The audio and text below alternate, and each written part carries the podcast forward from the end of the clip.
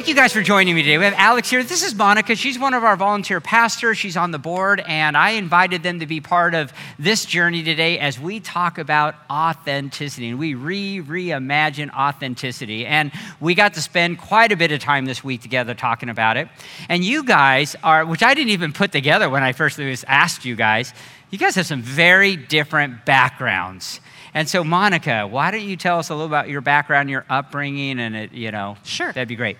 Sure. Well, like most of us in the room, my upbringing was greatly influenced by the upbringing uh, my parents experienced.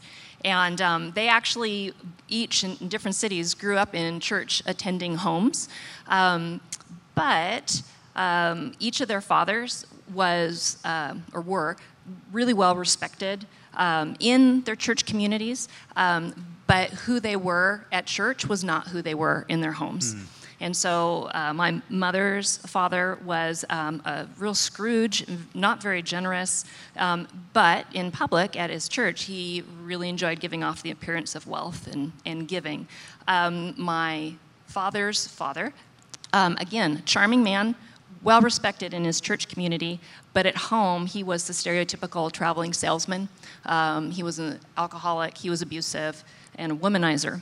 And so when my two parents then found one another and started to make a family, one of the things they agreed was um, that they, they were not going to engage in the hypocrisy that they had seen in the church.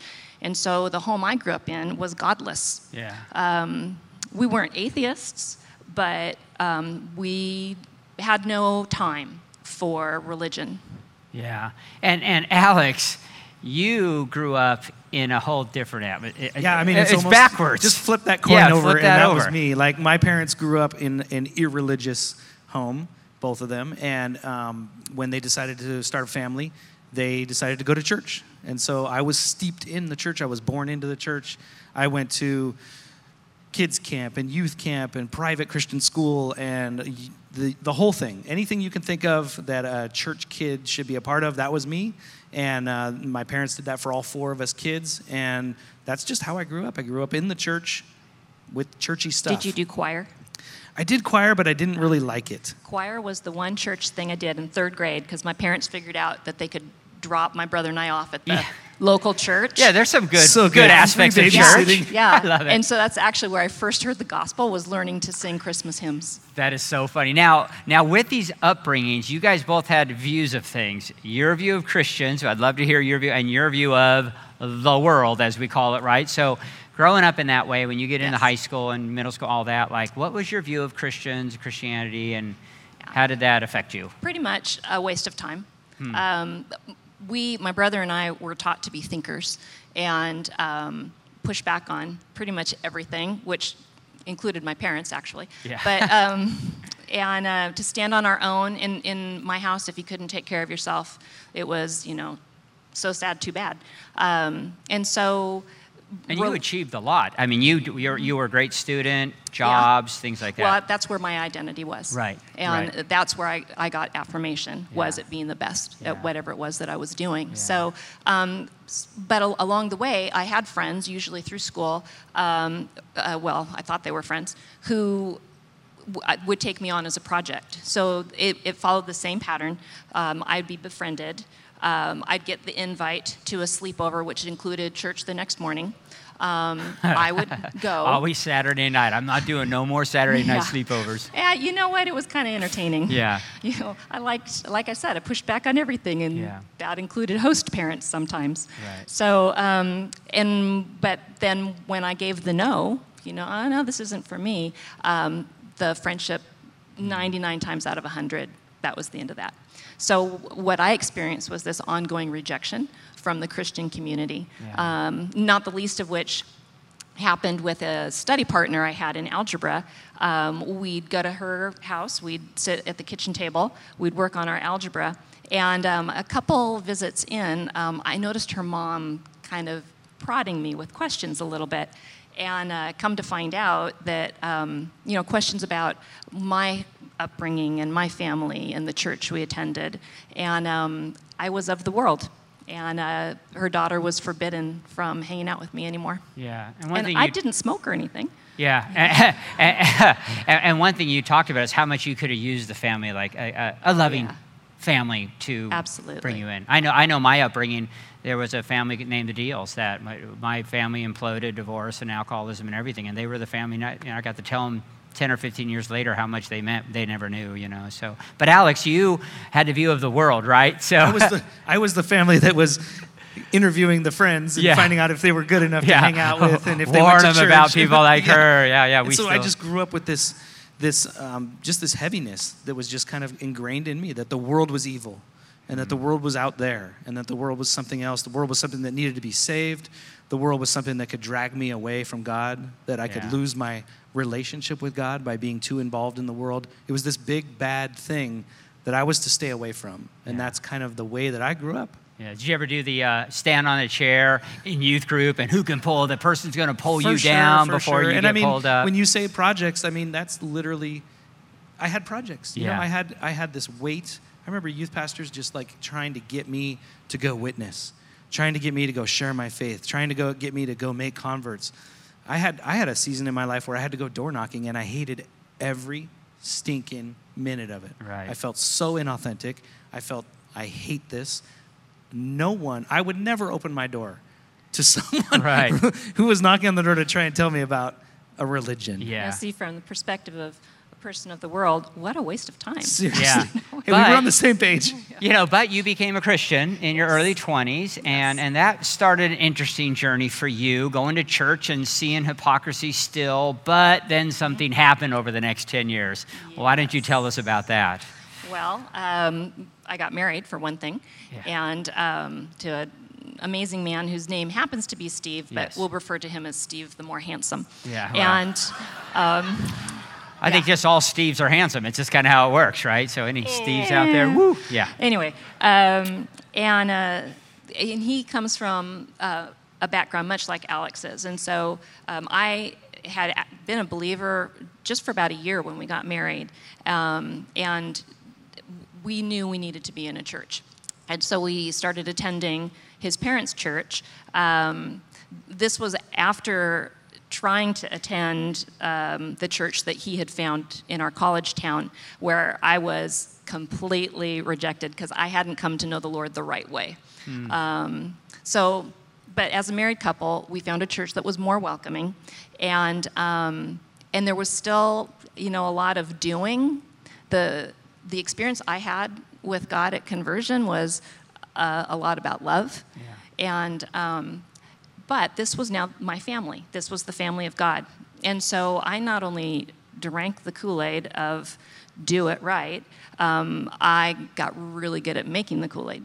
And um, took that brain and started teaching and repeating um, the things that I pretty much was told I was supposed to. Yeah, and, and that was an interesting journey because you kind of came to the Lord by like really kind of reading and, and reading the life of Jesus and then going to church and going, this doesn't look like the life of Jesus, and, it, and, and then getting kind of converted. It's almost like a double conversion into that kind of world. And I think I lost Jesus. I lost Jesus hmm. um, on the path of what I thought the church was supposed yeah. to be, my yeah. interpretation of that. And then, Alex, you kind of have a journey in your life. Not, never really became a super rebellious kind of person a little bit here or there, but got even more involved. But then some stuff happened to you that kind of really impacted your life. Yeah, I mean, I, I, I just kind of continued my journey into the church. Like you said, had a couple little things here and there where went off and did my own thing for a little bit, but I got more and more involved in volunteering and uh, learned how to play the guitar and, you know, just started repeating these things that I had learned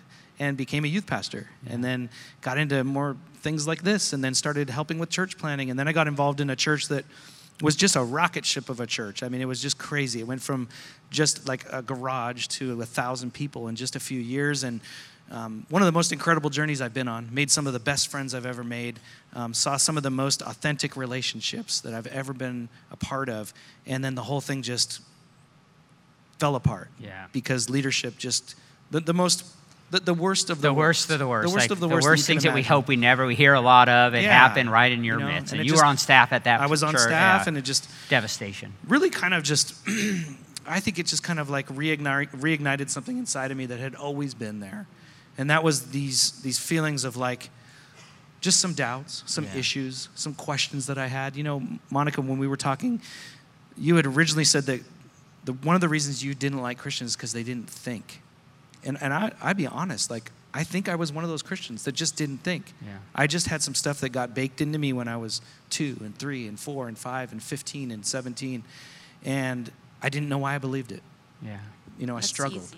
Yeah. It's easy, you know, for that to happen. And but those those um, I, God's so faithful, and He does bring those situations and those seasons to I think invite us to re-examine our relationship Yeah. with Him. And I, I know that. Well, that, and that happened what- to you. So, you- so yeah. you're on a journey of authenticity. Some stuff happened, you know, good stuff, you know, but it got you thinking. Tell us about kind of this journey when that began to shift and change. And, Yeah.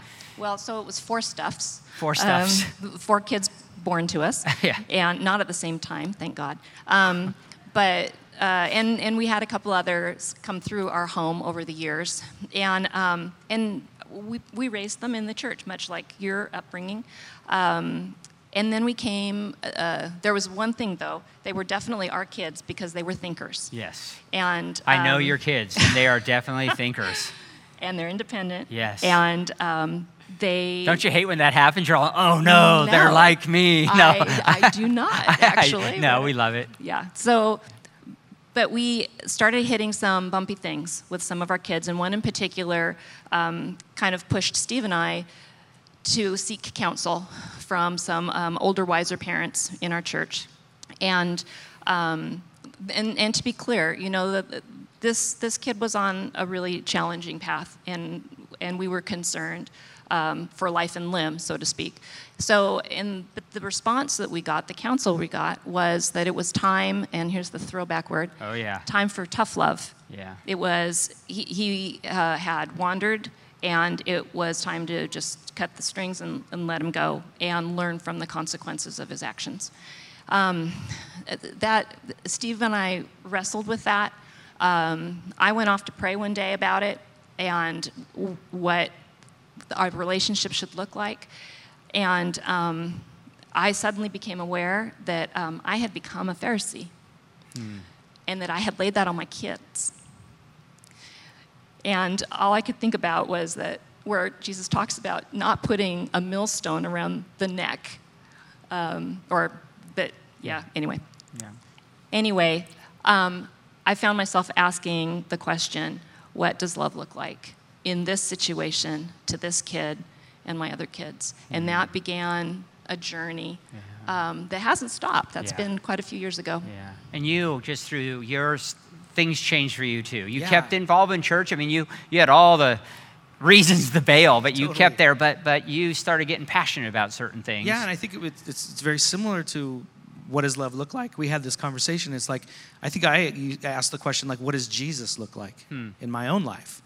And I don't think Jesus looked like some of the things that were baked into me as I was growing up. Yeah. And so I had to really wrestle with that stuff. And I, and I, I feel like I'm I've come out the other side a little bit like just a lot more secure in my faith, a lot more secure in some of the things that I believe about Jesus, and very excited about the life that He calls me to. Yeah. And even in that, and I want to thank both of you because even you, t- this week when we spent time together, you talked about even in that church it was so community focused and you loved, it was still feeding the Kool Aid. And I think from that it opened you up to be you. And we read similar things. We are, this is one of my kindred spirits here when it comes to just thought and, and talking about things. And thank you. And, and he also, one thing Alex is, he's our fun guy. He says, man, his authenticity is have fun in life. And he brings that to this church, and he wants that in this church. And just thank you for that. You've taught me a lot about that. And Monica, you know, you still are a very systematic thinker, and your love for the word and study for the word, but you asking that question, what does love look like, is so apparent in your life. And I know you guys have faced backlash because of these things. You, you deal with stuff, people going like, oh, warning you now, warn your kid. Now it's warn you. And you guys have just taken that and journeyed with that. And thank you for being part of what we're doing here at Rancho. So let's give them a hand and thank you guys so much.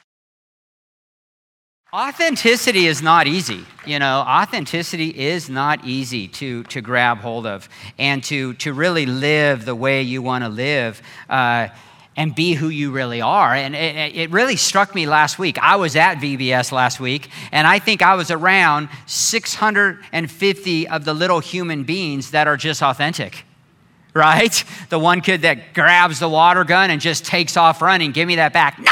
I'm like, well, he's being himself, right? And like, and as you get older, that begins to change. Because last year, last week there was also like a hundred adventure guides, and those adventure guides are teenagers. I don't think teenagers feel as free to be who they are as the little munchkins do, right? All of a sudden they have things to worry about school, sports teams, family, and church. I remember 20 years as a youth pastor, you would kind of challenge kids. You'd always hear this idea that, oh, they act differently at school than they act at church. So the challenge was don't be a hypocrite. And then, probably 15 into, years into being a youth pastor, I realized what if where they were being a hypocrite is actually at church?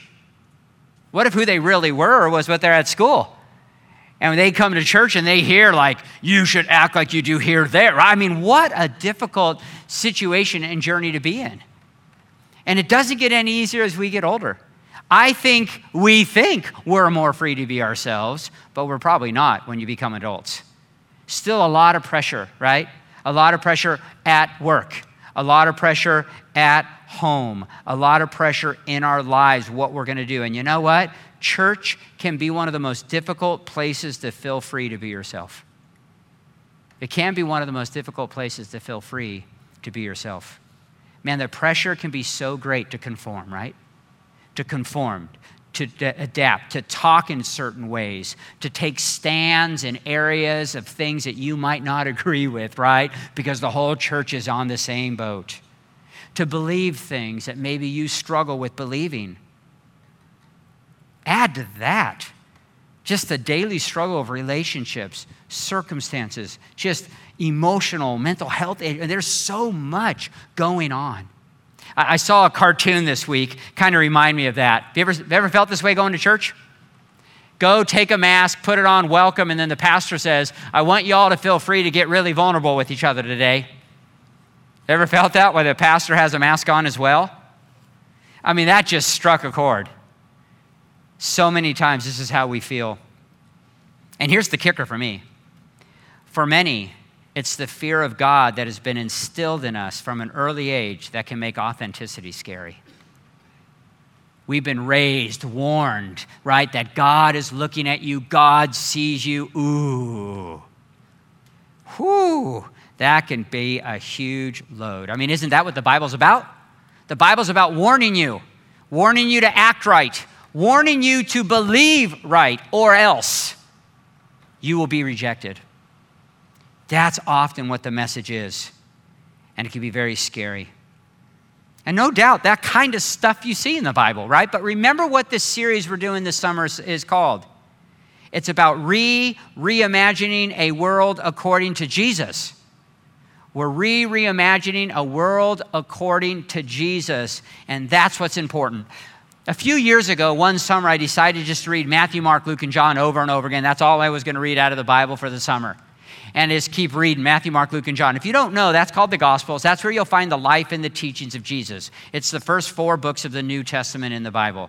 And I did. I read that over and over again. And all of a sudden, a question, as I was reading it, all of a sudden, a question popped into my mind. And this is what I focused on What upset Jesus? I don't know why that stood out to me. He rolls, overturns tables. He seems pretty gnarly at times, going after people. And I wanted to know what upset him. And one of those chapters that has always stood out to me is Matthew 23. This is the chapter where Jesus goes off, man. He goes off. But who does he go off to? And I think it's important that we think through his, these, these woes, these warnings that Jesus warns Let's take a look at verse 1 in Matthew 23. Then Jesus said to the crowds and to his disciples, these are all probably Jewish people out here listening to him, the teachers of the law and the Pharisees, they sit at Moses' seat. So you must obey them and do everything that they tell you. You're in this religious system. You feel this obligation. You must obey them. They're the religious leaders. But check out what he says.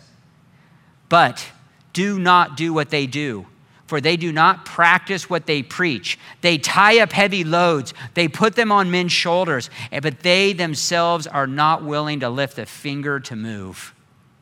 Whew, that's pretty heavy. Don't do what they do. They are burdening you. They're burdening you. Then he goes on in verse 13 Woe to you. He starts talking right to them. Woe to you, teachers of the law and Pharisees, you hypocrites. You shut the kingdom of heaven in men's faces. That is a powerful statement. You are closing the doors to the kingdom of heaven. You think you're just warning or whatever you're doing as a hypocrite? You're shutting the door. And look at what he goes on to say. You yourselves do not enter, nor you let those enter who are trying to. There's people trying to enter and you won't let them.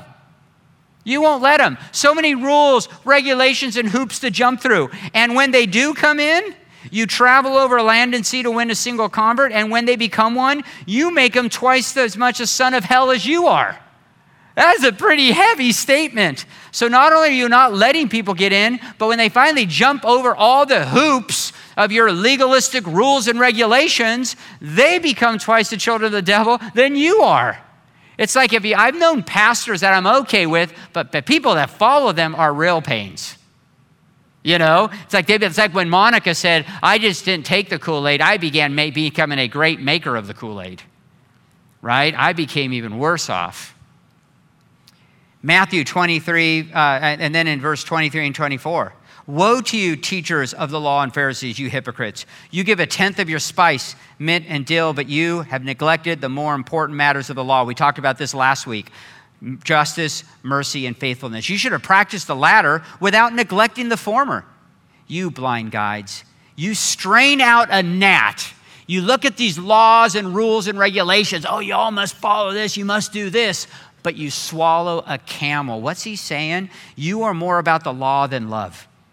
You are more about holding people accountable to this stuff than helping and caring for them. That's a pretty heavy accusation. And in Matthew 23 25, woe to you, teachers of law and Pharisees, you hypocrites! You clean the outside of the cup and dish, but the inside they are full of greed and self indulgence. Now, note, it's not just about being a hypocrite. It's not just about being a hypocrite. Man, I hear that so much. Oh, we're hypocrites, they're a hypocrite, we're a, I don't want to go church, all hypocrites, right? I mean, what is Jesus talking about when he's talking about hypocrites? Because that could be a burden that you carry. I know early on in my Christian life, I don't want to be a hypocrite. I'm a hypocrite. Oh, I'm driving this. Oh, I must be a hypocrite. I go to church and I praise the Lord, and then I'm doing this, I'm struggling with this. Oh, I must be a hypocrite. Don't be a hypocrite. It's not just saying that. What is Jesus saying? Is he trying to heap burdens on you and me just to heap those burdens? When in reality, what he's talking about is people that are re- using their religious power, their religious prestige to oppress other people to close the door of the kingdom on them or to make them twice the children of the devil as they are. That's the hypocrite. That's what he's talking about. That's what these people are doing. Here's how I concluded it that Jesus' strictest warnings were directed to those who were making it difficult for others to come to God. Let that sink in. They were making it difficult for others to come to God. Read through the life and teachings of Jesus. Read through when he begins to rebuke or challenge. It is always to the religious leaders, it's to those that are making it difficult for people to come to God. And the early church, I think, started to grasp that.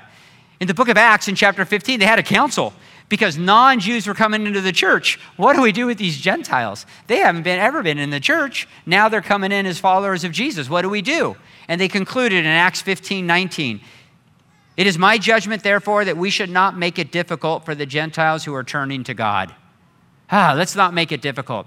And you know what? I personally don't think that's stuck real well over the years. Might have worked for a while, but whoo, there's some history where it can get tough again. You don't believe the same thing. We're going to kill you and, and, and, and, and literally kill you. Here we are sitting now with some 25,000 different denominations. We don't do this real well. We don't do this real well. A huge list of doctrines that you, that so much. You go to a certain place, here's our doctrines. Do you follow these or do you not follow these? This is who we are. And you can just go search for churches, right? Go through the doctrinal statement and like, oh, no, I don't believe that. I'm going to go over here. No, no, no, no, no, no. People love it. They get on ranch and go, you don't have enough doctrinal statement because we're a diverse community of friends, right? We're trying to focus on other things. It's hard. Or a list of rules to follow and live by. And there's leaders throughout history, leaders that can speak with such passionate, challenging rhetoric that you feel overwhelmed, right? You can feel overwhelmed to follow, to believe like they believe, no matter what. To be in the in crowd. This is who we are, you in or out. And now many people love and thrive in those kind of settings. I get it, man. We love and thrive. I did. I was in that kind of setting where I got saved in the first church I went to. I loved it. You know, I felt like, man, I got accolades because I'm right in line. It didn't matter. But as I started thinking, it got more difficult. As I started thinking the way I think, you know, which is pretty difficult. But a lot of people thrive in that. They love being at a place that everything's buttoned down. We have it all figured out. Here's our 15 page doctrinal statement of where we are. This is where you are or not. And I'm not putting that down. It's amazing churches doing amazing things that fall into that category. But some of you here today, some of you listening online today, that has not been the safest environment for you. Maybe because of the things you struggle with. Maybe because of maybe some of the thoughts and the struggling with belief and trust and that kind of stuff. Maybe it's become difficult for you. Maybe you question things too much or you feel you just don't fit the mold. And whenever you went to church, you felt like these woes were at you because you didn't just, ugh, inside you knew, I'm not here. Well, I think it's time to reimagine Jesus' woes as being directed at those Jesus was talking to the religious leaders using their power over others. I think that's the first thing we need to reimagine. We need to let that sit. We need to let that be who Jesus was talking to, because that's who he was. It's not talking. He was not just talking to normal people like you and me, right? Normal people like you and me, where we wrestle with the pressures of life, where we struggle at times with what we believe and what we think we believe, right? Or we feel like all we do is fail over and over again. Okay, I got to step back because I, I, I misspoke. I misspoke. I don't think those woes are talking to you, but I do think he's talking to me. Here I am today, spewing out my rhetoric to you. Are you buying it? Are you taking it? Every week we get up here and do it. I do think he's warning me. I need to take those woes seriously. I'm the one that can make it hard for you to get to God or not because we come ready to listen, and this is just how we do church. I understand that. And you know what? I'm often told by people that I don't warn you enough. I make it too easy. There's too much love and grace going on around here. What about the woes? Well, we talked about the woes. And I get challenged that I need to be more like that. But you know what? That would not be authentic of me. I'm just going to be honest with you. That would not be authentic of me for me to do that. Number one, it would make me feel like who Jesus was talking about 2,000 years ago, and I don't really want to be that person. I don't want to be that person. But because you know what? I wrestle with the pressures of life as well. I wrestle with the pressures of life as well. I struggle at times with believing in what I believe. Oh, you don't want to know what goes on in Steve's head. What I'm thinking of when I wake up at 2 in the morning. And you know what? I oftentimes feel like I'm failing over and over and over again. But here's what I want you to hear today. This is my authentic self, as, as, as authentic as I can truly be honest with you today. Hmm. I feel in the midst of that so accepted and loved by God that that's what drives me every day. I feel so deeply accepted, at love, and at peace with God. It is not the fear of God that drives me. I'm just going to be honest. I don't feel a fear of God. I try. Think of the seraphims, and they're looking at, Rah! you know, and they're screaming in front of the throne room of God. Rah! What if they feel it? And I just go like, I just don't got it. The love of God seen through Christ has so changed everything I think and how I think. That's what moves me the most. And I cannot be authentic if I just don't share that with you. That's why I'm stuck on grace and mercy, justice and love. That's why. Because that's what gets me. That's what moves me. It's the love of from God it's the love from God. I made sure I said that. It's not my love to God that drives me, it's His love to me. That's what drives me. And you know what else? It's love from many of you out there that are part of my life. That's what gets me. The verse that sticks in my head is Matthew 11, verse 28. Come to me, all who are weary and burdened, I will give you rest. Take my yoke upon you and learn from me, for I am gentle and humble in heart, and you will find rest for your souls. For my yoke is easy and my burden is light. That's the message I hear from Jesus every day of my life. In the midst of my struggles, in the midst of my feeling like a failure, whatever it might be, I'm not driven by the fear of God. I'm driven by His love. I am driven by love. And how I desire Rancho to be a place where we can just live free, right? Live free, right here on the shirt.